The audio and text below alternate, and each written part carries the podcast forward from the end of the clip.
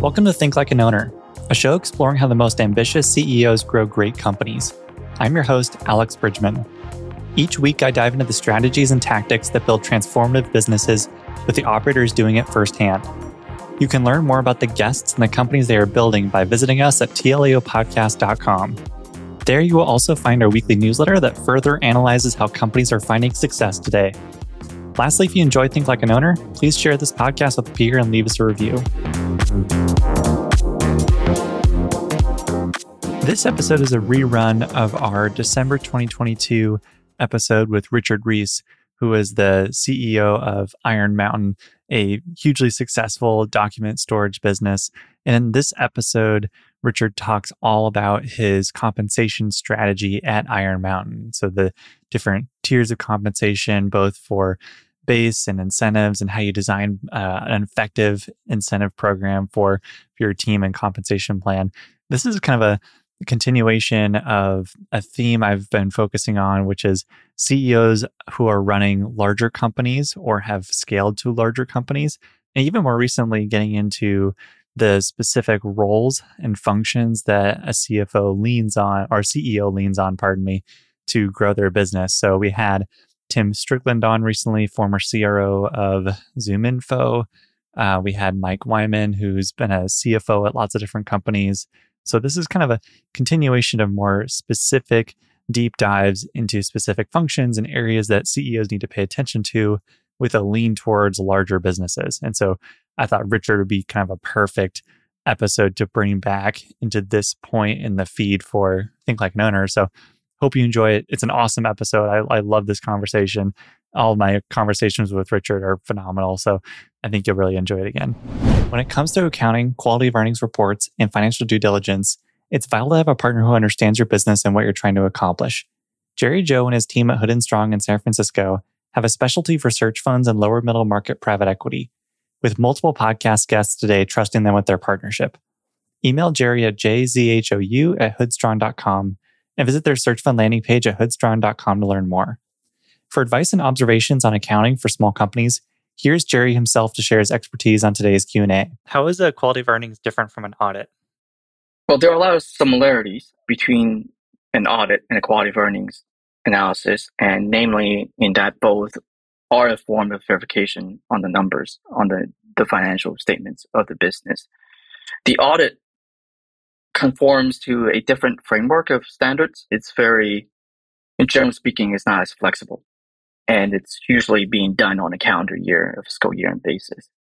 A quality of earnings analysis is often, the objective is different in that it's focused on the business as it near the transaction.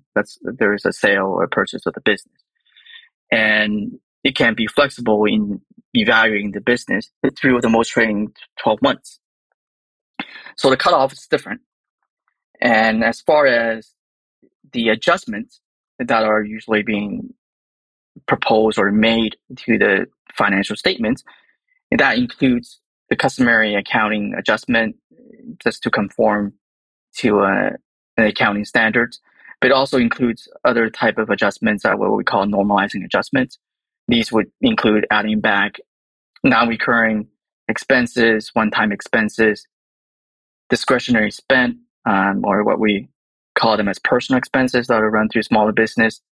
And there are also certain types of pro forma adjustments we make. If there's any change, for example, to the cost structure of this business, it's because now the company has raised the salary and wages of all your employees. And now we need to take that into consideration and recast that type of adjustment and burden in the company historically.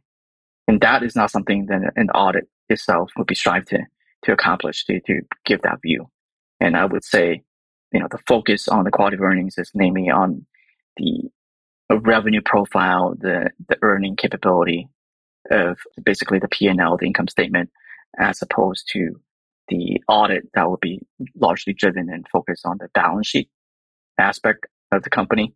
So the objective is different between the two. And because of that, the scope is a little bit different. And that could also include, analysis around working capital that's done on a QOB, but not being done on an audit. Excellent. Thank you, Jerry. To learn more about Hood & Strong, please reach out to Jerry directly at jzhou@hoodstrong.com and visit their search fund landing page at hoodstrong.com for more information. I also want to thank our other sponsors, Ravix Group and Oberly Risk Strategies, for supporting the show. And now to the episode. Richard, thank you so much for sharing your time. Many folks will be really familiar with your background and time as CEO of Iron Mountain, but for those not familiar, can you give us an overview of your background and time as CEO? Sure. I got out of the Harvard Business School and took a job, in which I won't go in great detail. And then that one, as many of the new MBAs, they change jobs fairly early. I stayed about a year and a half and then went to another job where I learned a lot quickly, but it was a poorly run company, which is a great opportunity to learn, and under stress. And when you're under stress or duress, you have to learn or you get smashed. But at a point, I decided it was so poorly run that I probably could, I surely couldn't do worse. So I left and sort of launched what today is called a search. It was a self-funded search. We didn't have terms for it, but me and actually two other guys had worked together. We decided we'd move back to Boston. My wife was from here. She could get a job, and that was an important criteria.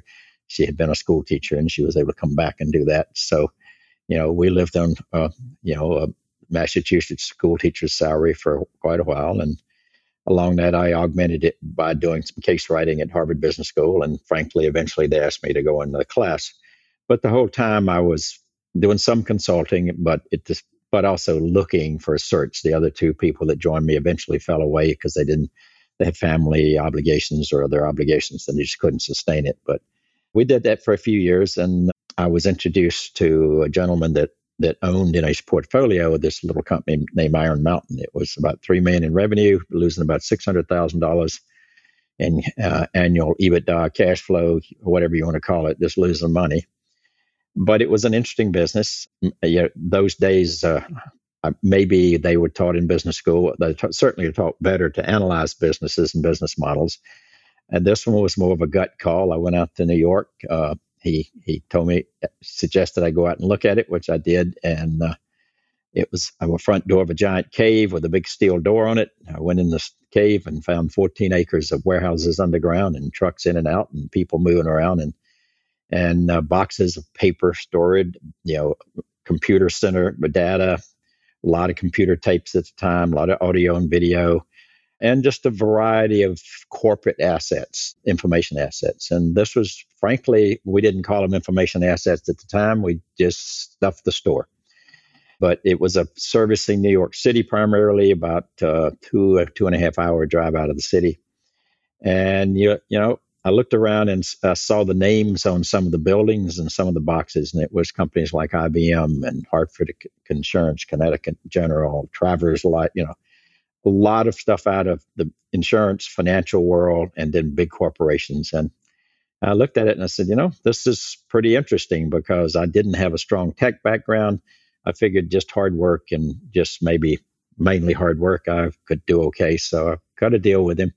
Much like a search structured deal, it turns out it was for options, and in this case, options and a cash bonus. And in the first year, we turned around the loss from $600,000, and we started making money. Thank goodness to the fact that the business was growing without a sales force. Little things that are nice to have in the early years. We had a lot of recurring revenue, high switching cost. It's a great business, and. Our customers were arbitraging labor, mainly warehouse costs or storage costs between Manhattan real estate and upstate New York real estate, which gives you quite a bit of margin room, particularly if you store it in different ways and so forth. So, I cut the deal with him. And after the first year, I learned the difference between being profitable and having free cash flow. And it turned out that although we went from negative free cash flow to positive in the first year, we still didn't have enough money to fund our growth because it's a capital-intensive business, and the faster you grow, the more capital you consume. And so I very quickly learned that I better figure out something about finance, which, by the way, I had never really taken a finance course in business school. Never thought I'd ever need it. It shows how smart I was, because over the years, I have raised, $5, $10 billion. I've learned how to behave in the capital markets, but it was all on-the-job training. But we went from that and went through a variety of stages. I took over as CEO in December 1981, and I retired. Finally, I went through an episode where I retired temporarily and came back, but finally in March of 2013. So I think that's about 20 years, give or take, or 30 years, give or take. And it was a long run. We went from that $3 million revenue, losing money, to when I retired, we were north of $3 billion and had free cash flow of about $1 billion a year, $1.25 billion. It was a very interesting run. We raised capital in the private markets. We raised capital in the debt markets. We raised any way we could. We eventually went public in 1996. So about half of my tenure as CEO, I learned how to operate with in a public environment. And I learned a lot of lessons there about consistency of message. What I learned is that you hear a lot about people saying, you got to take care of all your constituents, your shareholders, your employees, your community. Well, most people don't really understand what that means, particularly when it comes to shareholders. They actually believe it just means making the most money. And of course, sometimes that's all you need. But the truth is, what I learned is you can build a great business, and we did, but you also have to build a great security. And you have to find a market for it, and you have to communicate with that market, and you have to consistently deliver what that market wants. And if you change that element of your business, you will pay mightily, particularly if you're public, because those shareholders who bought you for one reason see you moving into a different strategy for a different reason. They run for the hills, your stock goes way down, it'll take years to accumulate another shareholder base. And many CEOs make the mistake of just constantly changing their message. They're wandering around in the woods, act like they're lost, and they have trouble attracting good shareholders. As Warren Buffett said, public company CEOs get the shareholders they deserve. And it turned out through my tenure, one of our bigger shareholders for quite a while was one of Buffett's companies, Geico. The head of the two guys there, but one, Lou Simpson, who was, according to Warren Buffett, was a better investor than he was, but was a very sage investor. I'd meet him once a year, and we'd talk about return on capital, we'd talk about investing money, the CEO being an investor as well as an operator, and that's sort of the balance. When you're in a capital-driven business, in particular, that's the balance that you have to manage. But I'll never forget him one day. He said, "What's your return on capital?" And I said, "We can do 15% all day." Before we lever it, and which we could. And he just looked at me and says, "Then I'll be your shareholder forever." And they were, So anyway, it's a long story, but it was a great run. We went through a lot of different stages over those 30 years, from being a small regional business. We did one seminal acquisition in 1988, where we bought a company that had a footprint up and down the West Coast. We were only in New York, Rhode Island, New Hampshire, and Massachusetts as a footprint. But there was a company that Bell and Howell owned that had most of California and had open operations in 6 or 8 other cities. And we went after that. We didn't have the capital, but we scraped it together one way or the other. It was a $75 million acquisition. As I told people, we borrowed $76 million of it because we had to pay the closing cost. But, it basically was an interesting ride. It was a market in which, if you catch the capital markets right, in which debt was readily available and fairly cheap. And we were able to pull it off, and the capital markets collapsed within 2 or 3 months of us closing. We couldn't have closed it 3 months later. And, we adjusted and went through it and ran privately that way for a while. And then in 1996, we saw that our industry was ripe for consolidation, and we had a foreign buyer coming in to try to consolidate. And then they were getting basically a foot race started among the players to who was going to be the leading consolidator. And my partners and I sat around and, we actually hired a banker to give us some advice. And it came down to, do we want to raise money and try to race with them to consolidate, be a leading consolidator, or do we want to sit in the woods and wait at the right time and sell to them? And we decided to go for it and raise the money, and the rest is history. We raised, I don't know, $35, $36 million of primary equity, which wasn't much at the time. And, some years later, we'd spent, $5, $10 billion buying companies. We built an engine that bought an acquisition. Eventually, once you got up to speed, it ran about 15 years.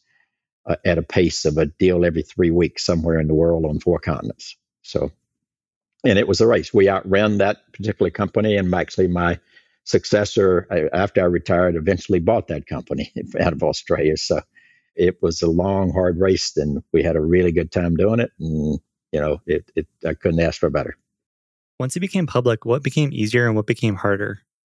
Well, once you go public, first is you spend much more of your time communicating with shareholders than you do as private. And second, you have to become much more guarded with what you do say in public to anybody. If you're private, you can talk about your business. You can tell people lots of things. It doesn't matter because your security is not tradable. But if you're sitting on top of a tradable security, you have to be very careful. And that really changes who you can talk to about what and a lot of things. That and the fact that the public markets have an extreme drive for, quarterly performance.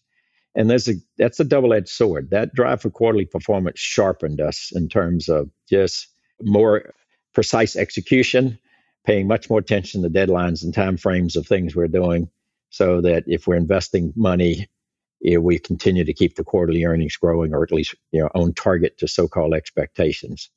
After a while, it becomes a real treadmill, though. And for many businesses, and one of the reasons private equities can be so successful is if a business needs to be fixed, you just can't do it in the public markets anymore.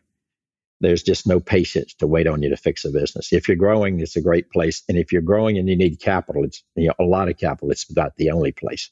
And that's what we were. We were growing well. We needed a lot of capital. So I learned how to build a good security. We did well. And we got good multiples, traded well. We had our bad times. We made our mistakes. We missed our quarters occasionally, but by and large, we did pretty well, and we're well rewarded for it. So there's a lot of good and bad about being public. More and more, I will tell you, it's getting harder as a public company.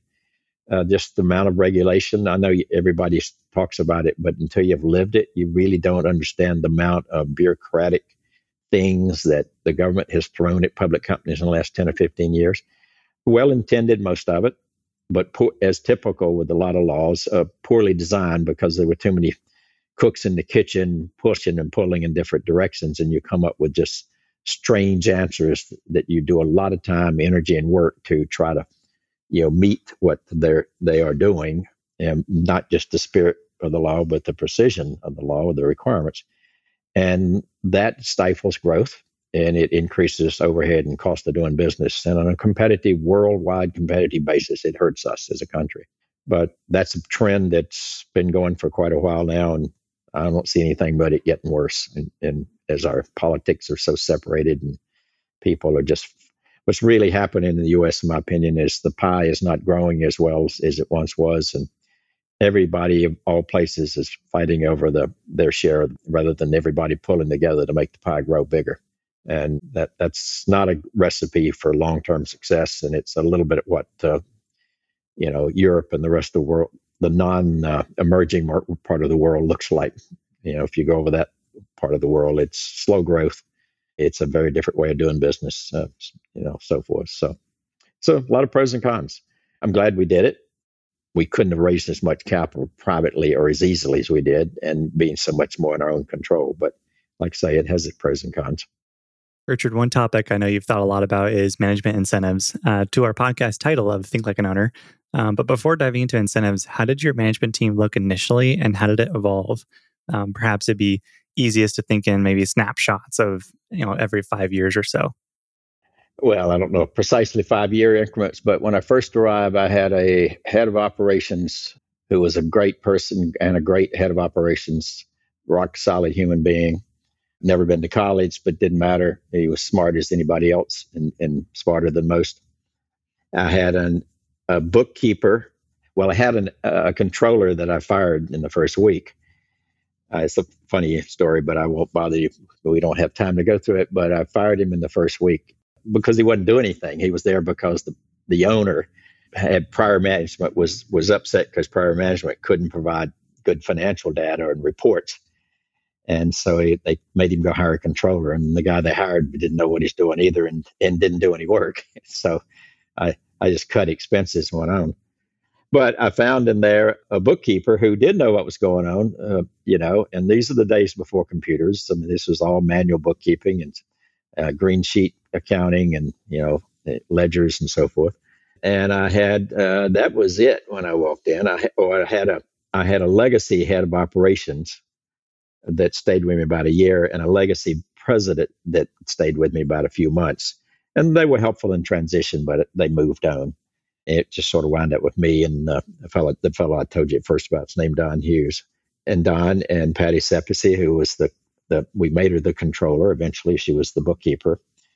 And then I hired a head of sales. And that was it. That was the team. And we ran that way for a reasonable period of time. And then over time, my first job when I got in there was to figure out, I went to the first staff meeting and we had a facilities manager. And I was telling them, I was the new guy and we were going to do all kinds of great things like everybody else who gets in this situation, for motivation. And, I could see a little skepticism in their eyes. And finally, this one guy says, well, you're not the first guy that ever come in and tell us that.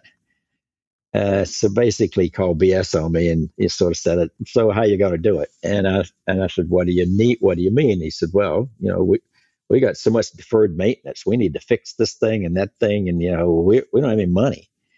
And I just said, okay, I'll go figure it out and I'll get back to you. And I did, and went back to him and we found ways to fund and fix and so forth. But that's when I realized that I had to learn finance real quick. And in fact, within the first week of joining the company, we had a $600,000 demand loan line of credit with the local bank. And the banker called me and said, I understand you've taken over as CEO of Iron Mountain. I said, yes. And he said, well, we have a line of credit extended to you and we don't really understand your business. And so we want you to pay us back. And so I had a demand or call of my loan within a week of being on board. So I had to go over to see him and suggest a couple of things. One, we don't have the money to pay you back. So let's talk about the schedule and give me some time to go finance you out. So between the internal people telling me, you got to find some capital for us if you're going to do something with this business. And my banker telling us he wanted all of our earning power back overnight. I figured out I had to go learn finance, and I did. Then I went out and, lots of different things, lots of different tricks of, beating the bushes and finding lenders, building spreadsheets and, which I'd never done before, learning accounting, which I'd never had a class in, so I could do a forecast and basically understanding the business enough to go sell it to a bank in terms of why we could pay them back and, building some confidence in doing that. And that's what you do. And I think it's indicative of my experience, at least, for searchers joining smaller companies, is you got to get hands-on sometime in the most important details just to learn them. And one of the things I tell searchers is one of the key roles of a CEO that I've learned over time is the CEO, ideally, and nobody ever hits this ideal, but always should be thinking about where their time is spent. And their time should be, the way I describe it is, at the tip of the sphere of value creation. In other words, if whatever creates the most value is where the CEO's interest should be. Okay. And the second place, by the way, is whatever could destroy the most value if it blew up on you. Those are the two places the CEO should put their time. And if you think about that way, I didn't think about that way at time. I did it out of the necessity of the two data points I've told you about. But in the early days and for a long time, for Iron Mountain, value creation was really working the capital markets and raising capital to drive a growth engine. And so I learned it. And then eventually I hired people who were good at it and then eventually got better at it than I ever could be. And then I pulled myself out. And there was a pattern over time of which, in the early days, I did not get heavily involved in operations because I had a guy who could do it. I got heavily involved in computers because we were at the point at which we needed to computerize inventory. It was all manual, and the cost of computer systems at that time was exorbitantly high, and we didn't have the money for them. And we had one computer running that was running out of disk space, and the disk was $350,000. Yet, IBM had just announced a PC. Tandy had come out with a Unix multi-unit Promethean processor. you know, in the $2,000 to $3,000 range. And I could see the handwriting on the wall that if I bought a $350,000 disc pack that I couldn't afford, that within 2 years, it would be obsolete. And I couldn't afford to do that. So we figured out how to make some of this new technology work. Me and my bookkeeper, she went to school at night and learned the program. And we figured out and we poured it over one piece of software we had because it was about to collapse. And from then on, we started hiring people to build stuff. And it's just, and I give you that that's what the early days are like for a CEO in a smaller company. You go where the value creation is, or you go where the problems are going to kill you, you know, and you stick your neck in. Otherwise, you put other people to run it, and then you eventually, you learn it well enough to know what good enough is and learn it well enough to know what somebody better than you looks like. So when you hire them, you can get the right person. When you began designing incentives for your management team, what were some incentive structures that worked well for you? Well, we didn't start that way. When I first came in, the only incentive program the company had was a Christmas turkey. And I joined in December, and I almost cut out the Christmas turkey, but I was told that you can't do that because everybody's counting on that turkey, and you know, they don't really all have the money to go buy it, and I let it go. But what I did do was I said, next year, there won't be a Christmas turkey, but instead of that, everybody in the company is going to get a bonus, or you got the ability to earn a bonus. And, you know, it was just the philosophy I had about if we're doing well, we're going to share it with other people. And now, and I speak of that because when you go to think about compensation, you actually have to have a compensation philosophy. And everybody that I've run into, including some public CEO people, they think of compensation as programs and metrics and this and that and the other. But if you look at them, they're philosophically inconsistent. And the philosophy really comes down to you can build a program that rewards pure performance, but it's very hard to measure pure performance. You can build a program that is more like profit sharing. Everybody's in this together. Everybody gets a slice of the good, of what we do better. And you can build a program that's mixed, that at certain levels of your organization, it's more like profit sharing, and at certain levels of your organization where you can really measure performance, you can drive it on performance. And at certain levels of your organization, it's just pure and simple, a key risk-based component of compensation. The higher you go, it is, look, I want to hire you at the middle of the market on base salary, but if you and the team that you're on, if we really overperform this year, you can make not the market, you can make 120, 150% of the market. Okay.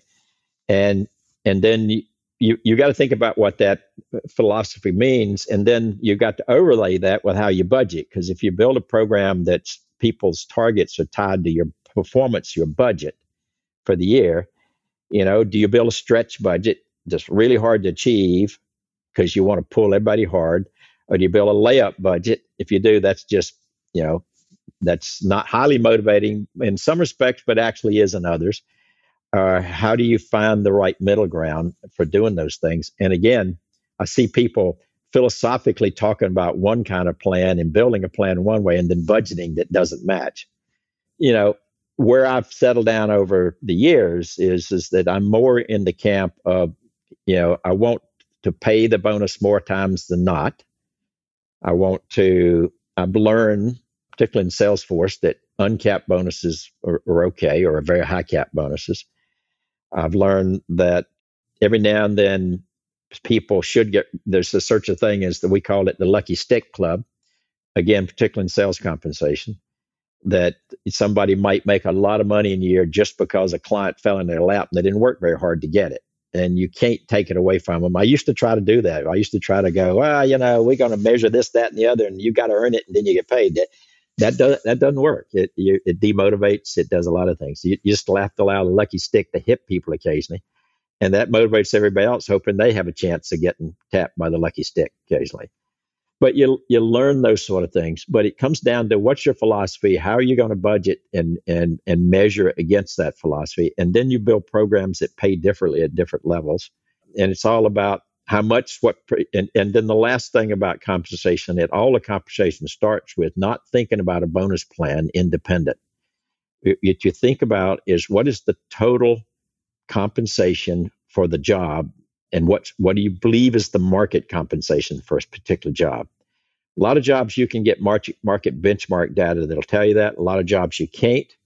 But if you can benchmark enough of your senior people, then philosophically, I approach the problem of internal equity. If it's fair to pay an EVP a certain target compensation, then what's it fair to pay one level down, two levels down, three levels down? You want some parity, not equality, but consistency there. But all of that goes to saying, what's the total compensation, which is usually made up of one out of three components. The first one is base salary. The second one is cash bonus. And the third one for some jobs is equity. And I can talk about equity in a second, but you put a number on it, or a range of numbers generally for a job. And you say, all right, if we hit the performance we want to hit, what does this person's target total compensation? Once you know that, you figure out what's my mix, how much is base, how much is cash bonus, and how much is equity. And the higher you go, philosophically, I believe I want people to have more leverage in their compensation.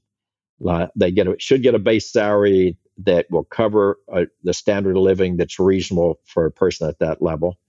And they should get a cash bonus that if we're hitting a home run, they can increase it by 20 to 100%. Depends on job and level. And if we, and then the higher levels, you might even wind up being that half of your compensation is base and the other half is split between cash bonus potential and equity, the annual value of the equity accretion of the stock going up. But that's how you think about it. You can change all those percentages. You can move them around, everything else. But you start with that, and then you go, okay, now here's the base salary for the job. Here's the amount I want to pay them. Half of their upside, or whatever the upside is, I want to pay that in cash. You build a cash bonus plan to do that, and then the rest is equity. And if the equity is zero, it's pretty easy. You got a base, you got a cash bonus.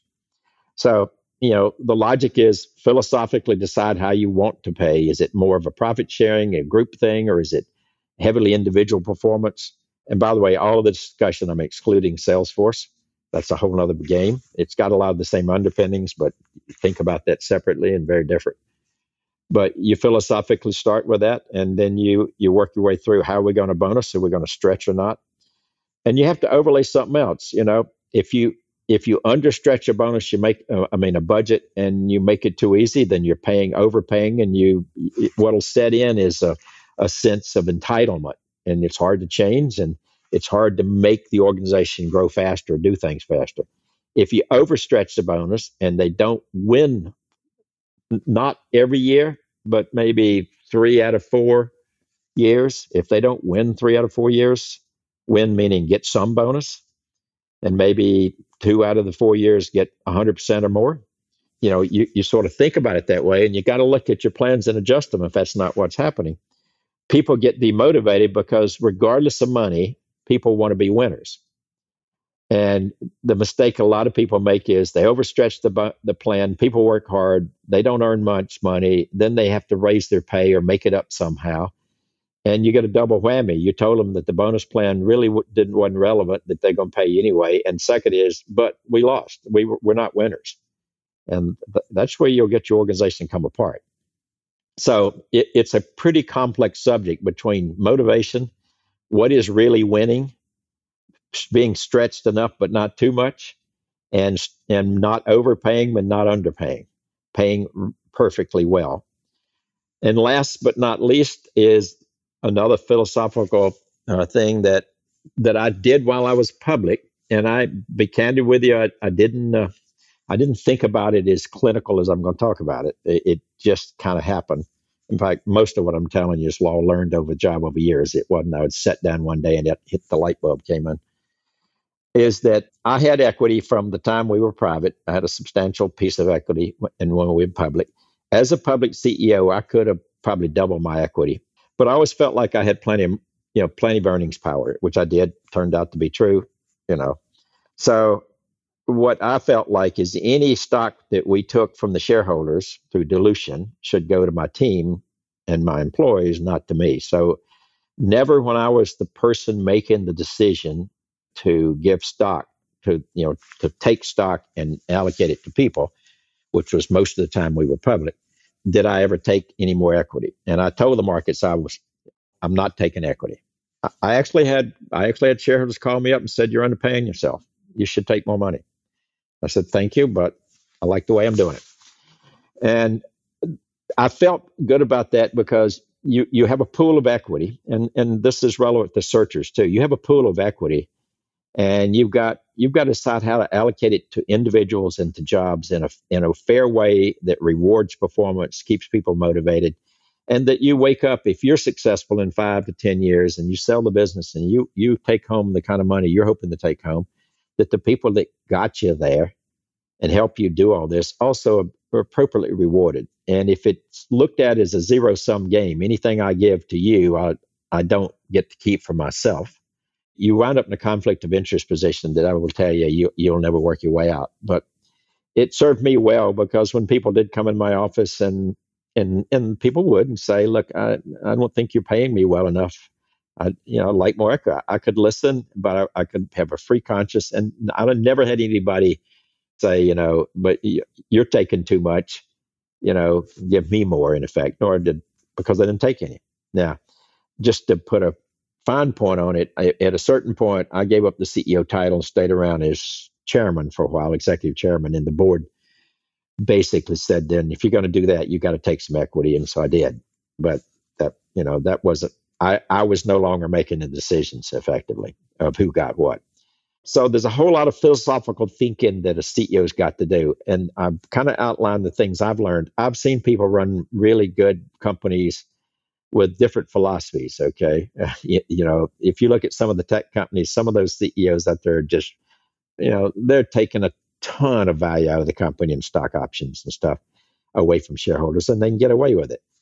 But they don't need it. They're already billionaires. They don't need it. It's one could argue they should give more to their employees. Now I'm starting to sound like a socialist, and I am not. But I do think there's such thing as a fair balance. Okay. And by the way, a CEO's job, I told you one of the key things of CEO is to be at the tip of the spear of value creation or destruction. I think another CEO's, one of the hardest things about CEOs is balancing all your constituents. And, as I told you, that's easy to say and hard to do, but you do have community constituents, you have employees, you got shareholders, you got customers. And my philosophy has always been is if we work to take care of our customers, they'll pay us better and we can take care of everybody else. But what a CEO has to do is balance that, okay? And you do see companies going way too far one way or the other, generating too big of returns for shareholders on the backs of employees. That's how you get unions. That's how you get lots of outside pressure. Today, you get outside pressure regardless, though. There are a lot of good companies getting pressured that are not doing that actually are well rewarding their employees and their community. So the world's gotten a little out of balance. But one of the hard jobs of CEO is just watching that balance all the time, because your shareholders in the short run can jerk you around. They can get in your face and demand things. Like I've been in shareholder meetings, where you go and you give these presentations, and I've had shareholders. Well, I told you we were free cash flow negative. We were free cash flow negative for maybe 15, 20 years as we were growing so fast, raising capital all the time. And shareholders would always ask me, "When are you going to give us any free cash flow?" And my answer always was, "I'm going to make the biggest cow I can build before I start to milk it." And I just sort of write it off that way. But as we got to the point where, we were gushing cash, I'd have shareholders stand up and say, "When are you going to start paying a dividend?" And then I have another shareholder stand in the same room and almost scream at him, says, "If he pays a dividend, I'm selling the stock because they're better investors than I am." I mean, you go, and that's the other lesson I message. You listen to all your shareholders, but don't do what any of them tell you. Any one of them. You have to have a vision of where you're going. You have to communicate it consistently to your customers, your shareholders, your employees. And you just got to drive there, and you got to be right, okay? But if you do, you can fend off all the rest of it. But if you let one or two shareholders influence you and you turn on a dime and do something, you're going to run off the other half. And that's the hard part about being a CEO is you're in the middle of all this. You have to take it all in, and you have to stand up for what you believe, and you have to communicate it and drive it and just take your lumps for what happens. It's your responsibility. What challenges did you run into with equity compensation within your management team? Well, the challenges, there's a couple of challenges. One is you need to manage dilution on behalf of your shareholders. You are the representative of your shareholders. And so that is a zero-sum game of returns between your shareholders and your employees. So there's a limited amount that you can work with. And there are ranges in that, and you can rework it over time, but there's a limited amount. Then there's how do you decide to allocate it, how deep within your organization? And I think of equity in that vein is there's really two types of equity. There's giving people a small amount of equity that sends a message, and the message is, we value you and you're on the team. And then that you can distribute reasonably broadly, not necessarily 100% of all employees, but pretty broadly in management ranks if you so choose. And then there's equity that is truly part of your compensation package. And remember when I talked about first you got to think about total compensation. Well, when you distribute an equity as, and I don't mean to denigrate it, but as a tip, so to speak, it just a touch on the shoulder that says we value you. You don't nick their cash compensation because you gave them some equity that might turn into something big. You just hope one day they wake up and they've made money that's beyond their wildest dreams, but it's still not millions of dollars, okay? Because their dreams are not there. But for your senior management team, it has to be a key part of the compensation. So the challenge is how much, and attracting people who are attracted to that are willing to take that risk. And that's a key part. If you're philosophically sound and you can communicate it, when you're hiring people, you will hire people that are comfortable with, I'll take more upside opportunity if I believe in what you're saying and I believe where you're going.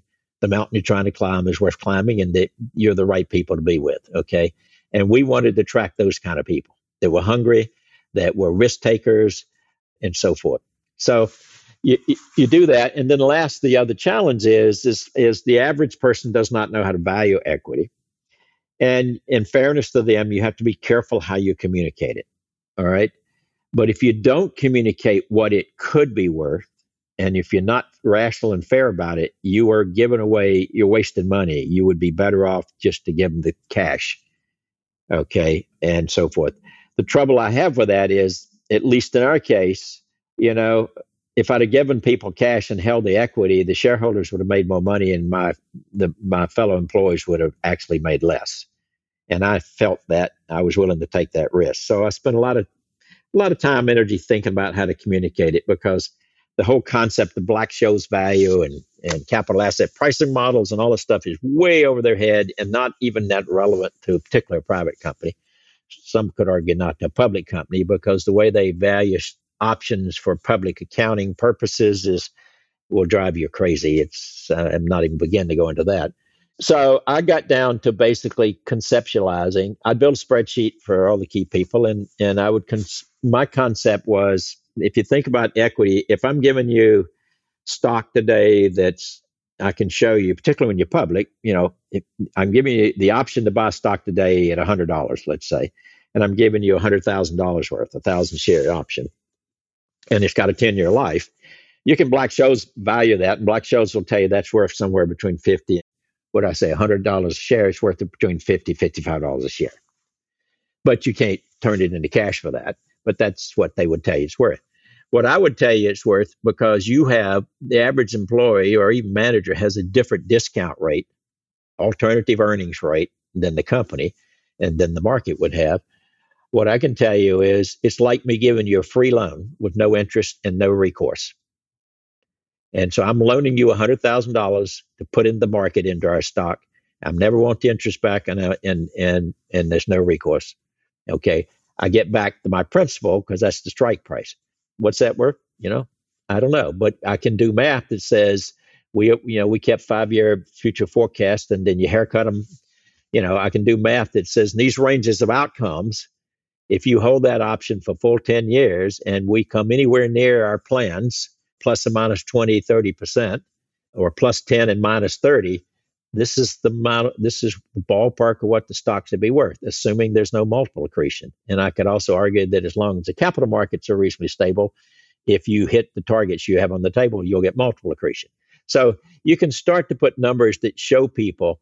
And I would tend to run those numbers on a 5-7 year basis and look at that as a ratio of their cash comp.